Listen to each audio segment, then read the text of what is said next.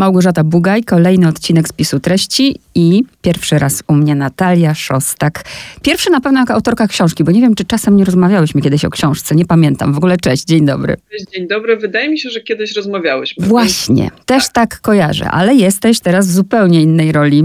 I pewnie dla ciebie też nowej roli, bo do tej pory no, rozmawiałaś o książkach, nie swoich książkach, a teraz siedzisz po drugiej stronie i będziesz rozmawiać o swojej pierwszej powieści. Mówię pierwszej, bo już z góry założyłam, że będzie druga. E, tak już nawet e, podczas jednego z e, wywiadów zostało mi zadane pytanie, czy E, planuję kontynuację zguby, ale, ale nie. Zanim do zguby, to, bo ja też podglądam cię na Facebooku i pamiętam dokładnie ten post, w którym z dumą pokazujesz podpisaną umowę, prawda, z wydawnictwem. Tak I wtedy to mogłabym ci zadać pytanie, czy. Dzisiaj nie zadaję tego pytania, czy, zaraz dokończę, tylko jak udało ci się to zrobić, że przestałaś się bać i poradziłaś sobie z czymś takim, że wiesz, no do tej pory zajmujesz się książką, recenzujesz te książki, piszesz, co ci się podoba, co ci się nie podoba. Teraz możesz być po tej drugiej stronie, gdzie ktoś, wiesz, może się, a to wyżyje się na tej szostak, nie? Bo ona się na przykład wyżyła na mnie. Trzeba być w jakiś sposób na, przygotowanym na to i też na to środowisko literackie, które, wiesz, tak patrzę, a kolejna dziennikarka pisze książkę, wiesz, Mówię o tym, bo sama gdzieś tam marzę o czymś takim, nie? Więc we mnie jest cały czas czy, nie? Cały czas strach i lęk. A ty, skoro ta książka już jest, musiałaś go pokonać. Pytanie, jak ci się to udało? No więc niestety nigdy nie udało mi się pokonać e, strachu i lęku, i to jest e, tak, że nad książką, nad e, w ogóle jakimiś takimi dużymi e, rzeczami, które są jeszcze w takiej sferze marzeń, wydaje mi się, że to jest tutaj ważne, e, to wydaje mi się, że się pracuje mimo lęku. Ja nawet chyba to, to, o czym ty mówisz, czyli ta obawa przed reakcjami ludzi, była chyba mniejsza niż ta obawa, że sama siebie rozczaruję, że nagle się okaże, że to, o czym marzyłam, wcale nie jest w moim zasięgu, że ja wcale tego nie zrobię, że albo zrobię i to będzie beznadziejne. Więc ja przeżywałam to e, bardzo mocno. Natomiast no, miałam pomoc po pierwsze ze strony życzliwych osób obok mnie, które czytały fragmenty i mówiły mi, jest okej, okay, idziesz dalej, chcemy się dowiedzieć, co jest później. I to było bardzo pomocne dla mnie, że jak już się tak załamywałam, to sobie myślałam, nie, no przecież ta czy tamta osoba przecież e, się zna na tym, może mi pomóc. E, ona by chciała się dowiedzieć, e, co będzie dalej. To wcale nie były jakieś osoby, wiesz, z rynku literackiego, ale takie, które właśnie życzliwie były nastawione do mnie i do mojej pracy. A później, jak już podpisałam umowę, to bardzo pomagał mi też redaktor, który e, Maciej Maxelon, e, można go też obserwować na Instagramie, ostatnio szaleje w sprawie feminatywów, e, wszędzie o, o, tym opowiada. Wydaje mi się, że redaktor to jest trochę taki psycholog, trochę policjant, no bardzo wiele ról się tutaj w tej, w tej pracy łączy. No i Maciek chyba się szybko zorientował, że ze mną ten zły policjant to, to nie podziała, to, to nie jest ta osoba. I tego dobrego policjanta włączył. To znaczy, on mi wysyłał SMS-y co drugi dzień. Umiesz pisać. Czekam na Twoją książkę. To będzie dobra książka. I to mi dodawało jakoś tak otuchy, że no kurczę, no ten Maciek no już trochę poredagował tych książek, no ch chyba, chyba by mi tak nie mówił tylko po to, żeby było mi miło. Więc e, Małgosiu, jeśli o tym marzysz, to nie mam niestety żadnej złotej rady, e, żeby te lęki e, i obawy wyłączyć, ale no chyba jedyną, jedyną metodą jest po prostu działać, działać pracować. Pomimo. Tyle mam pytań tyle w ogóle emocji y, związanych z tą książką. Zastanawiam się, jak to, jak to poukładam, ale chyba jeszcze zanim do książki, zaczęłaś mówić o Maćku. Wiesz, jak ty mówiłaś, że on szaleje z feminatywami, to ja od razu w głowie weterynarka Marianna, ale spokojnie, nie? już po prostu nie chcę tutaj zrobić bałaganu y, słuchaczom. E, więc tak po kolei, a, wiem co chciałam powiedzieć. Chciałam powiedzieć, że stałaś mi się, wiesz, kiedy taka bardzo bliska, bo słuchałam twojego wywiadu z um, Weroniką Wawrzkowicz, to była premiera online. No, nawet jak to mówię, słuchaj, to mam po prostu y, dreszcze, ponieważ ona zadała ci pytanie w związku y, z tym, co napisała Janna Bator o twojej książce i to słowo bezpretensjonalna, które ty na początku uznałaś właśnie jak to. I wiesz, że ja kiedyś usłyszałam o sobie, jako dziennikarce RMF Classic, że jestem bezpretensjonalna i ja miałam dokładnie to, co ty. Jezus Maria, to znaczy prosta, prostacka, prostolinijna w ogóle. O tak. Boże, nie? I po prostu jak ty to powiedziałaś, ja mówię, niemożliwe. Normalnie jesteśmy klonami. To pokazuje też, jak, jak, jakie braki wszędzie są, prawda? Jakie Jaka to długa droga i niestety przed Marianną też. No dobra, ale teraz e, po kolei. Ile lat mają twoje bohaterki? Kim dla siebie są?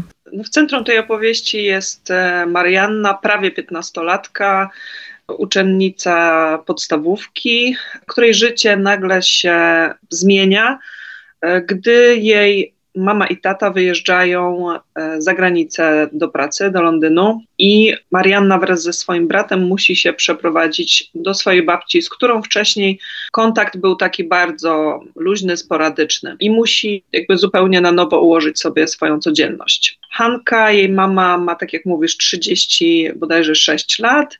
E, Alicja, czyli babcia, która jest mamą ojca Marianny, czyli jest teściową Hanki, e, jest tuż po sześćdziesiątce i jej życie także się zmienia. Jakby ta, ta zmiana towarzyszy w, w, każdej z tych bohaterek, e, ponieważ najpierw zostaje no, de facto zmuszona do przejścia na emeryturę. Ona pracuje, jest sekretarką, asystentką w biurze notarialnym i oprócz tego trochę bez pytania te wnuki zostają jej wrzucone do jej mieszkania. Po prostu jej syn i synowa uznają, że kto jak kto, no babcia na pewno e, dobrze zajmie się dziećmi. Myślę, że to Wam bardzo dużo pomoże. Dalej się będziemy pilnować. Tak jak powiedziałam, e, zwracam się do słuchaczek, do słuchaczy, że tu jest morze tematów. Ja się skupię na kilku.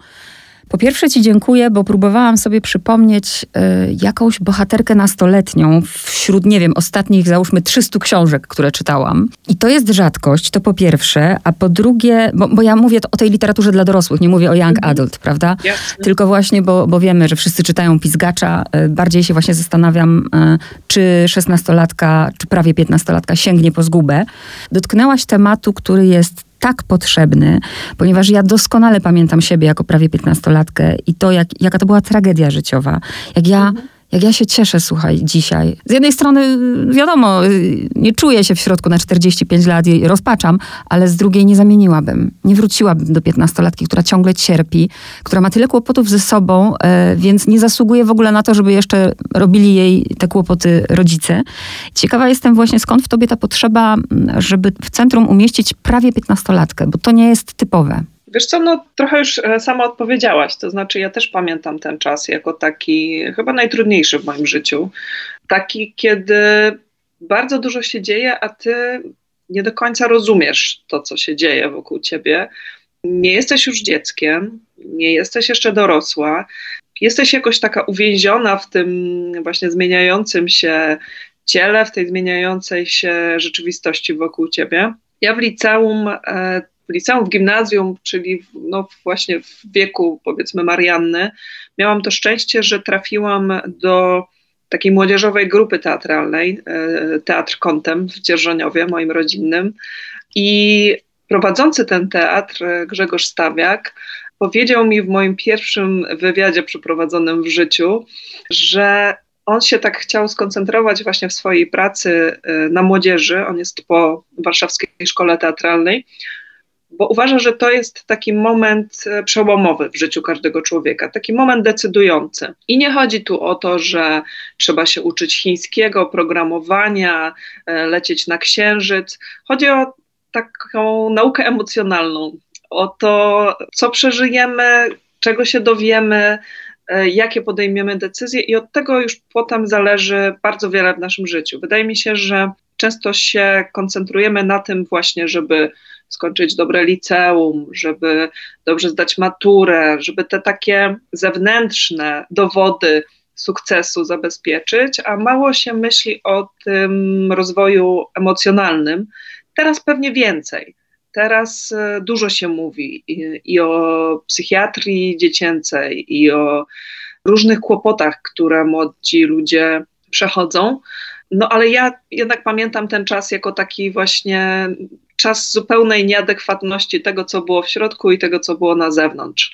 Więc e, dlatego jakoś tak poczułam, że, że bardzo chcę o tym napisać, bardzo chcę też odczarować trochę to, co często mówią dorośli, czyli o, że to były takie wspaniałe czasy, wychodziło się na boisko szkolne z winem i wszystko było takie proste i, i wspaniałe. Jasne, na pewno te problemy były mniej skomplikowane niż problemy chociażby Hanki i Grześka, którzy nagle okazuje się, że mają bardzo duże długi. No ale tak jak w którymś momencie Hanka mówi, oni są dorośli, oni mają już narzędzia do tego, żeby przynajmniej próbować sobie radzić y, z jakimiś kłopotami. Marianna tych narzędzi jeszcze nie ma. Jeżeli rodzice, czyli właśnie, nie wiem, 36-latkowie, 45 czytacie tę książkę, to y, mam taką nadzieję, że właśnie po przeczytaniu nie powiecie swojemu dziecku, a co ty tam masz za problemy? No, w dorosłym życiu to będziesz miała problemy. Nie, to są tak duże problemy, że nawet sobie nie zdajemy sprawy, jak bardzo możemy właśnie jeszcze ich dołożyć. Mm, chociaż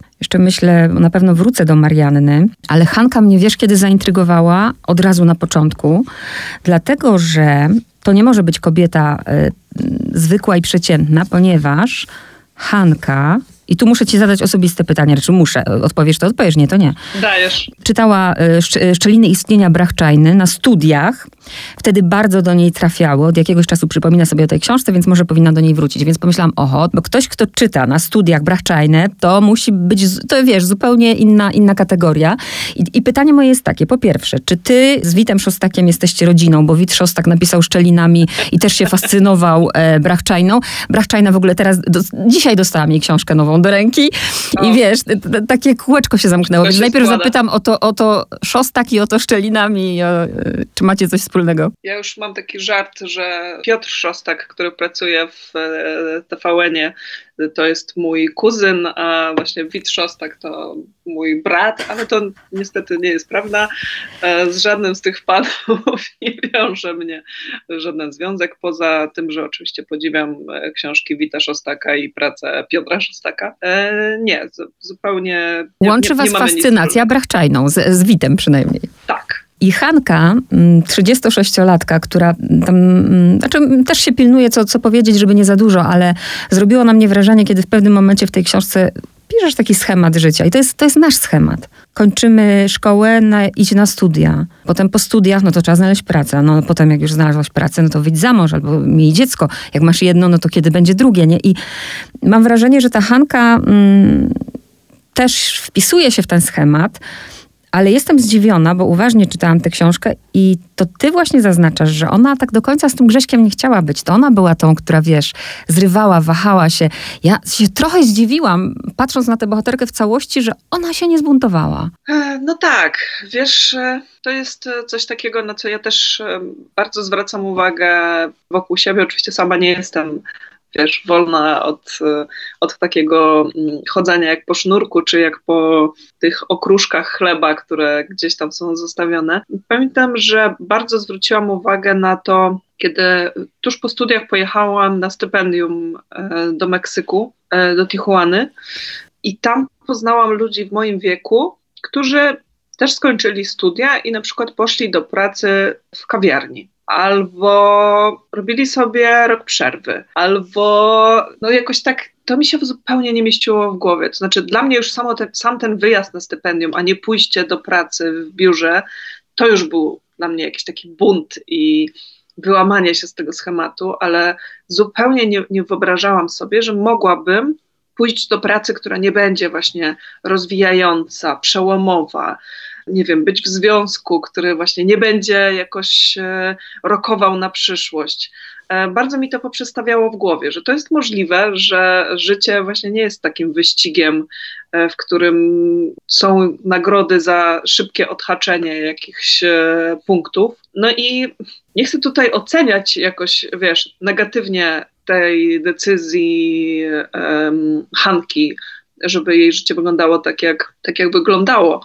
Bo oczywiście każda, każda decyzja ma swoje wady i zalety. No, ona zdecydowała się w dużej mierze poświęcić rodzinie, zdecydowała się no właśnie zostać z tym partnerem, który wydawał jej się bezpieczny, który, jak sądziła, jej nie skrzywdzi, nie, nie spotka jej niczego złego z jego strony. No ale wydało mi się to jakieś, jakoś interesujące. No, mam takie koleżanki też, które zostały właśnie z takimi pierwszymi partnerami. No i chciałam się trochę przyjrzeć, wiesz, literacko temu, jak to, jak to może wyglądać. Dla mnie to było takie właśnie zaskoczenie. E, dlatego mówię, tu, tu, żadnego z tych bohaterów nie mogę określić, nawet tego Grześka nieszczęsnego, o którym, specjalnie to powiedziałam, nieszczęsnego, o którym później porozmawiamy, ale właśnie, że wiesz, oczekiwałabym, ja bym oczekiwała, że, że Hanka mm, podejmie inne decyzje, a ona nie robi tak, jak ja bym oczekiwała. Nie? Kolejny ciekawy temat kobiety mm, właśnie realizującej się w jakichś rolach, szczególnie mówię o roli żony, roli matki, e, roli tej, która tam dźwiga dom, ale bardzo ciekawą postacią jest Alicja, również lat 61. Ogrom i morze tematów. Ja bardzo lubię starszych ludzi. Wychowana zresztą w kulcie, że starszych ludzi trzeba bardzo szanować, że starsi ludzie to są tacy, którzy opowiedzą ci pewne historie i pamiętam, że na tych historiach wychowywałam. Dzisiaj starszych ludzi się nie szanuje i powiem ci, że nie smutek, a taką złość miałam. Ja tu, drodzy słuchacze, wam mm, to mogę akurat zdradzić, że pewnego dnia Alicja usłyszy dziękuję. W miejscu, w którym była bardzo ważna, czuła się ważna, czuła się decyzyjna, zwracano się do niej po pomoc. I nagle pracuje z młodymi dziewczynami, które później, kiedy ona już e, przychodzi w odwiedziny, no wie pani, mamy dużo pracy, proszę tam poczekać na korytarzu. To było straszne. Ja bardzo to jakby przeżyłam i poruszyłaś temat ludzi, którzy stają się poza życiem zawodowym przezroczyści, niezauważeni, niepotrzebni. E, tak, wiesz co? E, ja sobie myślę, że to jest coś takiego, że Alicja w ogóle nie chce być postrzegana jako osoba starsza. Ona w ogóle by się tak e, nigdy nie określiła. I dla niej to jest e, ważne, żeby mieć tą pracę, żeby nawet już nie chodzi o te pieniądze tak naprawdę. Myślę, że te pieniądze są tutaj jakoś e, na marginesie. Jej chodzi o to, żeby właśnie gdzieś pójść, coś zrobić, coś załatwić, przydać się komuś. Wiesz, ja miałam taką e, ciocię w Warszawie, e, moją ukochaną e, ciocię Basię, która niestety już nie żyje, ale kiedy zaczęła chorować, pierwszy raz była w szpitalu w wieku 80 lat, to kiedy jakoś przebudziła się, z, była przez chwilę nieprzytomna, przebudziła się, to pierwsze jej słowa były takie, że no ona by tak bardzo chciała wrócić do zdrowia, żeby jeszcze móc komuś pomóc, jeszcze móc komuś się przydać. I to mi się wydawało takie dojmujące. To właśnie ta ciągła chęć przydawania się, ta ciągła chęć e, bycia dla kogoś e, w życiu.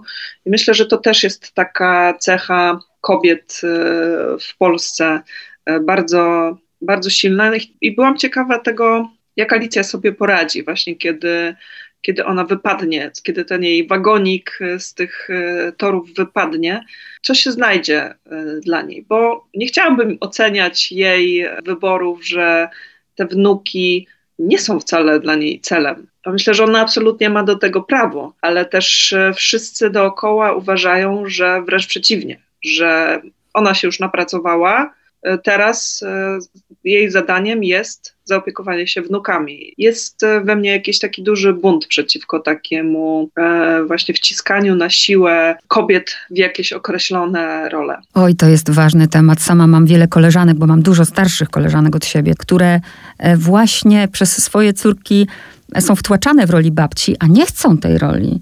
I czują się właśnie przed społeczeństwem, przed, y, właśnie, że one są oceniane, że, że, że to jest złe. E, tak samo ktoś może ocenić Alicję. Także dziękuję ci za to, nie? bo to, to jest ogromnie ważna sprawa i kolejny duży temat, widzisz, tu nastolatki, tu y, kobiety w tym wieku. E, I taki, można sobie oczywiście wyciągnąć wniosek, ale, ale jest taki wniosek. Ja bym nawet powiedziała, że właśnie kobiety mają od początku do końca trudniej. Babcia próbuje chronić w jakiś sposób Mariannę, może nieudolnie, ale myślę, że chciała dobrze, mówiąc jej właśnie, że kobiety mają trudniej. Tak, tak. No, Wiesz, to jest też taka opowieść o, tych, e, o tym właśnie, jak chcemy dobrze i czasami nie wychodzi. Nie chciałam, żeby tutaj żadna z postaci, nawet właśnie nieszczęsny Grzesiek, jak powiedziałaś, żeby była taka czarno-biała i żeby była właśnie takim bohaterem, e, właśnie czarnym, czarnym bohaterem, tak się mówi? Czarnym bohaterem? Ciemnym typem, cokolwiek. Ciemnym typem, tak. Spod ciemnej gwiazdy. Typem spod ciemnej gwiazdy. Chciałam, żeby właśnie każda z tych postaci starała się, ale czasami, czasami to po prostu nie wychodzi. E, więc bardzo mnie to cieszy, co mówisz, że każda z tych postaci jakoś budziła w tobie emocje różne, nie tylko właśnie e, złość. No i tak, no myślę sobie, że to jest rzeczywiście coś, co dotyka kobiety. No tutaj widzimy, Marianna dostała zadanie, chociaż ma prawie 15 lat, opieki nad swoim bratem. Później możemy sobie wyobrazić, że właśnie, a gdzie mąż? a gdzie dziecko, a czemu nie drugie, i tak dalej, i tak dalej, aż po e, Alicję właśnie, która wreszcie ma czas, można powiedzieć, na to, żeby zająć się sobą, nawet nie może do końca się odnaleźć w tej nowej sytuacji, no bo już dostała ten nowy obowiązek, to nowe zadanie, którym powinna, no właściwie powinna być zachwycona. I właściwie to przed swoją byłą pracodawczynią tak jakby wchodzi w tę rolę, tak jak, bo my często, prawda, mówimy to, co inni chcą usłyszeć. No tak, no tak, no wnuki, muszę się nimi zająć. Aha, aha. I powiedziałaś o Mariannie, która musi się zająć bratem. Kolejny obszar otwieram. E, każdy, kto ma rodzeństwo, starsze, młodsze, wie, o czym mowa. Wielu z nas nawet nie ma odwagi o tym powiedzieć, że oczywiście każdy z nas kocha swoją siostrę, brata, ale są też sytuacje, w której, w której gdyby nie byli naszymi siostrami, naszymi braćmi, to byśmy nawet się z nimi nie kolegowali, bo tak jesteśmy różni. I to, że Marianna musi, y, musi właśnie, a usto, przecież jesteś starsza, no, otwierasz kolejny wątek, który, mm, który jest tak ważny, bo czasem tę największą właśnie krzywdę potrafią nam zrobić ci, którzy nas powinni chronić. No tak, no ja mam starszego brata, więc e, mam ten układ jest e, inny niż e, u Marianny i Kuby, ale tak, to jest zupełnie inny człowiek niż ja, bardzo go kocham, ale no jest inżynierem, dwójka dzieci, dom pod miastem. W przeciwieństwie do mnie, wiesz, dziennikarka, wolny zawód, wychowanie pięcioletniego psa. Więc mamy, mamy zupełnie inne ścieżki życiowe.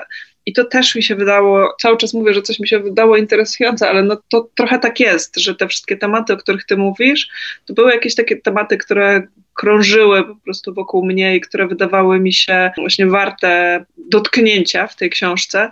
Podobny zestaw genów, mhm. e, podobne wychowanie, a jednak powstaje zupełnie inny człowiek pod każdym względem. I nawet w, w młodości z moim bratem tak sobie mówiliśmy, że kocham cię, ale cię nie lubię. I to jest coś takiego, co, co rzeczywiście myślę, że Marianna i Kuba też przeżywają ze sobą. Też nie, mogliby być dla siebie wsparciem w tej sytuacji, ale też nie umieją ze sobą porozmawiać. Każdy radzi sobie jak potrafi. Chociaż też może nam się wydawać, że Kubuś sobie radzi, ale też nie jesteśmy w jego środku i nie wiemy, e, co przeżywa i jakie wyrwy będzie miał po tym wszystkim. Jak powiedziałaś e, właśnie o swoim bracie, ja też mam 4 lata starszą siostrę i nawet gdzieś tam z zewnątrz, jak nas ktoś zna, to, to zastanawia się, jak to możliwe? Z jednego ojca, z jednej matki, dwie po prostu różne osoby i nie wiem, czy też coś takiego przeżyłaś w życiu. Ja przeżyłam, bo chodziłam do tej samej szkoły podstawowej przez pewien czas i e, nauczyciele, to były lata 80., mnie porównywali ciągle. Dlaczego nie jesteś taka jak ona to jest uporządkowana, ona to ma w plecaku porządek, ty masz stare śmierdzące kanapki. Ja pamiętam, że z tamtej perspektywy ja czułam się gorsza. E, tak, oczywiście przeżyłam to. Mój brat no ja byłam uzdolniona w e, takich humanistycznych przedmiotach, w przeciwieństwie do mojego brata, który był bardzo uzdolniony w, właśnie w matmie, fizyce i tak dalej, i tak. Więc te porównania były, ale to nawet e, ze strony rodziców mamy taką rodzinną anegdotkę, że moja mama kiedyś mi powiedziała: Ach, ty to jesteś taka po prostu zawsze wszystko na ostatnią chwilę, nieprzygotowana, na hura. Ty to się urodziłaś w niedzielę, a Wojtuś, Wojtuś to zawsze na dwa tygodnie przed już ma spakowaną torbę i przygotowane wszystko do egzaminu. On się urodził w poniedziałek. Mówię, mamo, a ty kiedy się urodziłaś? W niedzielę. A tata? w niedzielę. Ale to jest tak, tak jak ty powiedziałaś, że mówisz, że wydaje ci się interesujące, to jest najważniejsze. To są chyba najważniejsze rzeczy, bo właśnie z tych rzeczy wyrastamy, z tego jesteśmy zbudowani, więc yy, to jest książka o relacjach, e, o pokoleniach też. Wrócę teraz do tego nieszczęsnego Grześka, którego z jednej strony właśnie byłam zła na niego i pomyślałam, o nie, nie, nie, nie, on nie usprawiedliwia go już wiek. Ale z drugiej strony, jak on dostał to, co dostał i też ma ogromną wyrwę, bo to możemy zdradzić, wychował się bez jednego rodzica, no to przecież tego się też niczym nie da zastąpić, zalać, wyrównać. Zupełnie też inaczej na niego spojrzałam. Tak, no ja sobie myślę, że Grzesiek też jest ofiarą patriarchatu. To znaczy tego, że właśnie mężczyzna ma być taki na zewnątrz silny, ogarniający, zajmujący się wszystkim e, właśnie takimi wiesz, dziedzinami jak bezpieczeństwo, to jego sprawdzanie właśnie tych wszystkich zamków i czy wszystkie kurki są pozakręcane. I kiedy powinie mu się noga i zaczyna się jakiś kłopot i mógłby z żoną o tym porozmawiać i być może wcześniej mogliby coś zrobić, to on nie, nie bardzo potrafi. E, nie bardzo wie, jak się zwrócić po pomoc. I też to wychowanie przez Alicję w takim utwierdzaniu go w przekonaniu, że mama zawsze pomoże, mama jest. Alicja wydaje mi się, że też chciała mu jakoś wynagrodzić to, że jej związek się rozpadł e, z jego ojcem. Więc myślę, że tutaj jest bardzo dużo tematów i ja też, e, oczywiście każdy czytelnik, czytelniczka ma prawo do swojej oceny e, i tej historii, i tych bohaterów, ale ja nie chciałam, żeby Grzesiek był tutaj właśnie jakąś taką postacią spod ciemnej gwiazdy. Ja mhm. uważam, że on jest um, jakoś tam skomplikowany i gdyby to była historia o nim, to pewnie byśmy się więcej dowiedziały, dowiedzieli o tym, co tam się w nim kryje. Ja się skoncentrowałam na tych trzech kobietach, ale no, Grzesiek też y, jest w moich oczach jakoś taką postacią tragiczną mimo wszystko. Oczywiście, tam jest ten fragment, którym, którego Marianna doświadczyła i się też nie podzieliła nim z mamą, prawda? To co, to, co y, Grzesiek robił w dzieciństwie, to też bardzo dużo mówi y, o nim. I tak jak właśnie powiedziałaś, tu nikt nie jest czarno-biały, a ja myślałam też o tym tytule Zguba, bo fajnie się tym zabawiłaś, ponieważ właśnie pilnuję się, żeby czegoś za dużo nie zdradzić. Zastanawiam się, co tutaj mamy na... No, no nie, nie mamy tego, no, no więc nie muszę tego mówić, ale chodzi o to, że załóżmy, jest takie powiedzenie, zguba się znalazła, w tej książce zguba się znajduje, ale czy na pewno się znajduje? A z kolei zguba ma tyle synonimów, które tu pasują do, do każdej z tych y, bohaterów, bohaterek, więc pytam o tytuł, który zawsze jest ważny. Czy Natalia Szostak miała taki moment, że wbijała sobie w Google, co wyskoczy, jak wpisze zguba? To było z tym tytułem. E, wiesz co, no ja e, kiedy piszę czy teksty do gazety, czy książkę, czy zawsze tytuł wymyślam na końcu, więc e, nie było tak, że zaczynałam od zguby, bo też czasami dostaję takie pytanie, czy właśnie, że ten tytuł jest taki mocny i że to jest taki interpretacyjny właśnie klucz i że na pewno właśnie to sobie wymyśliłam wokół tego tytułu. No nie, tytuł był na końcu. Wiesz co, wrzucałam w Google zguba, książka zguba, ponieważ, e, no wiesz, pracuję właśnie wśród e, książek i no, tytuły są po prostu tytułami. No, zdarzają się, że komuś już to przyszło do głowy i wydaje mi się, że, że może nawet była jakaś taka książka, e, jakiś ale nic takiego, wiesz, mocnego nie znalazłam, co by, co by jakoś e, bardzo konkurowało w moim odczuciu z, z tym tytułem, jak już wyjdzie w, księgarniach, żeby się komuś myliło. Więc, e, więc tak, no zastanawiałam się dosyć długo. Ja w ogóle tego nie oceniam, bo ja nawet myślę, że w tych czasach, gdzie po prostu jest nadprodukcja wszystkiego, to jest bardzo trudno znaleźć y, słowo. Zresztą twoja książka jest o głosie, o jego braku i o słowach. I słowa są ważne. Y, można z nich korzystać, kiedy będą potrzebne. Tak pomyślałam, że właśnie ci bohaterowie nie mieli tych słów. Do, I dosłownie. I y, nigdy niczego nie, nie przerozmawiali, nie przedyskutowali. Może zupełnie inaczej by się to życie się poukładało, gdyby byli nauczeni rozmowy. A kompozycyjnie, bo też zawsze na to zwracam uwagę i też byłam ciekawa, nie wiem dlaczego miałam takie skojarzenie, bo bardzo ładnie to y, spięłaś tą klamrą kompozycyjną, podwójnie oddając głos Mariannie, ale to pierwsze zdanie, Marianna straciła głos, wiesz, że od razu sobie pomyślałam, pani Dalloway sama sobie kupi kwiaty, nie?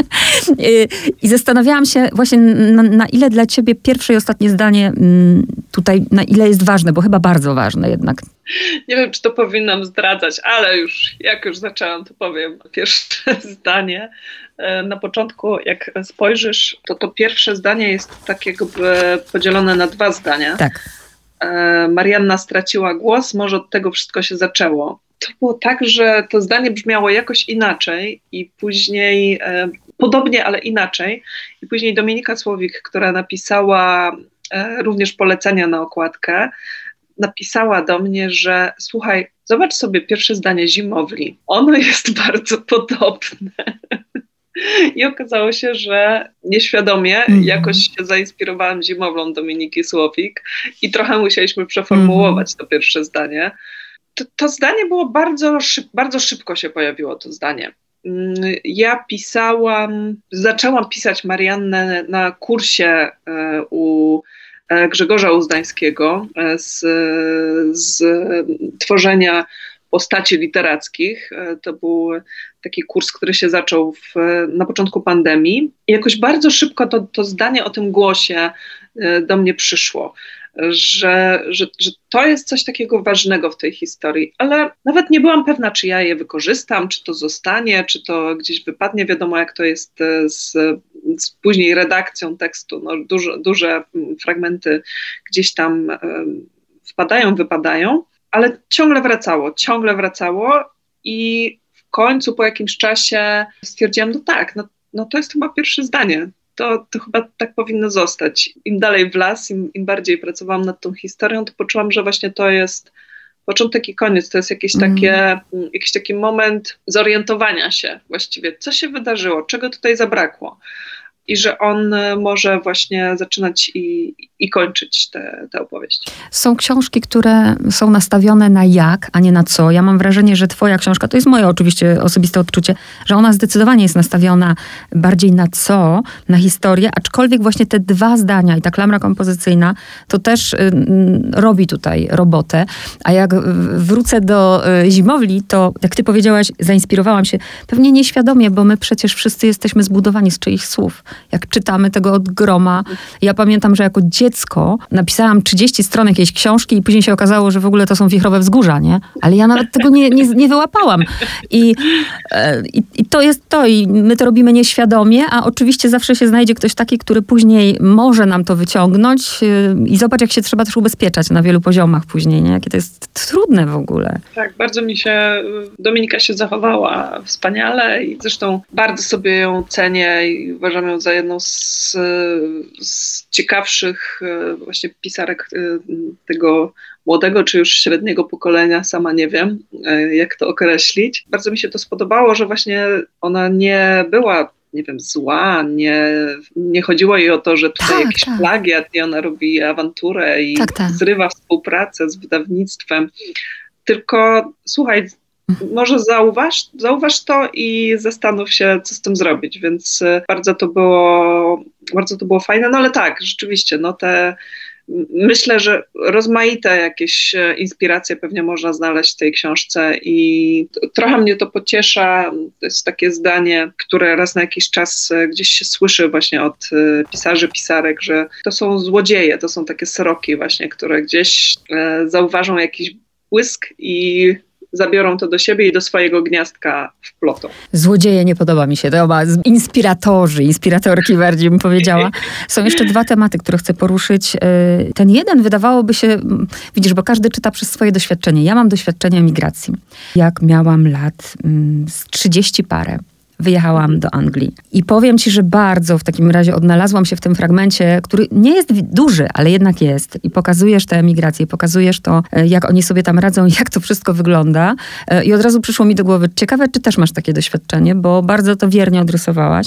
No właśnie e, to doświadczenie emigracji, tych wyjazdów mam, można powiedzieć, z dwóch stron. To znaczy z jednej strony właśnie obserwując w liceum, kiedy Polska wchodziła do Unii Europejskiej, jak właśnie ci rodzice wyjeżdżali. Moi rodzice e, akurat nie, ale bardzo wiele e, rodzin takich właśnie przez to rozdzielonych e, miałam okazję obserwować.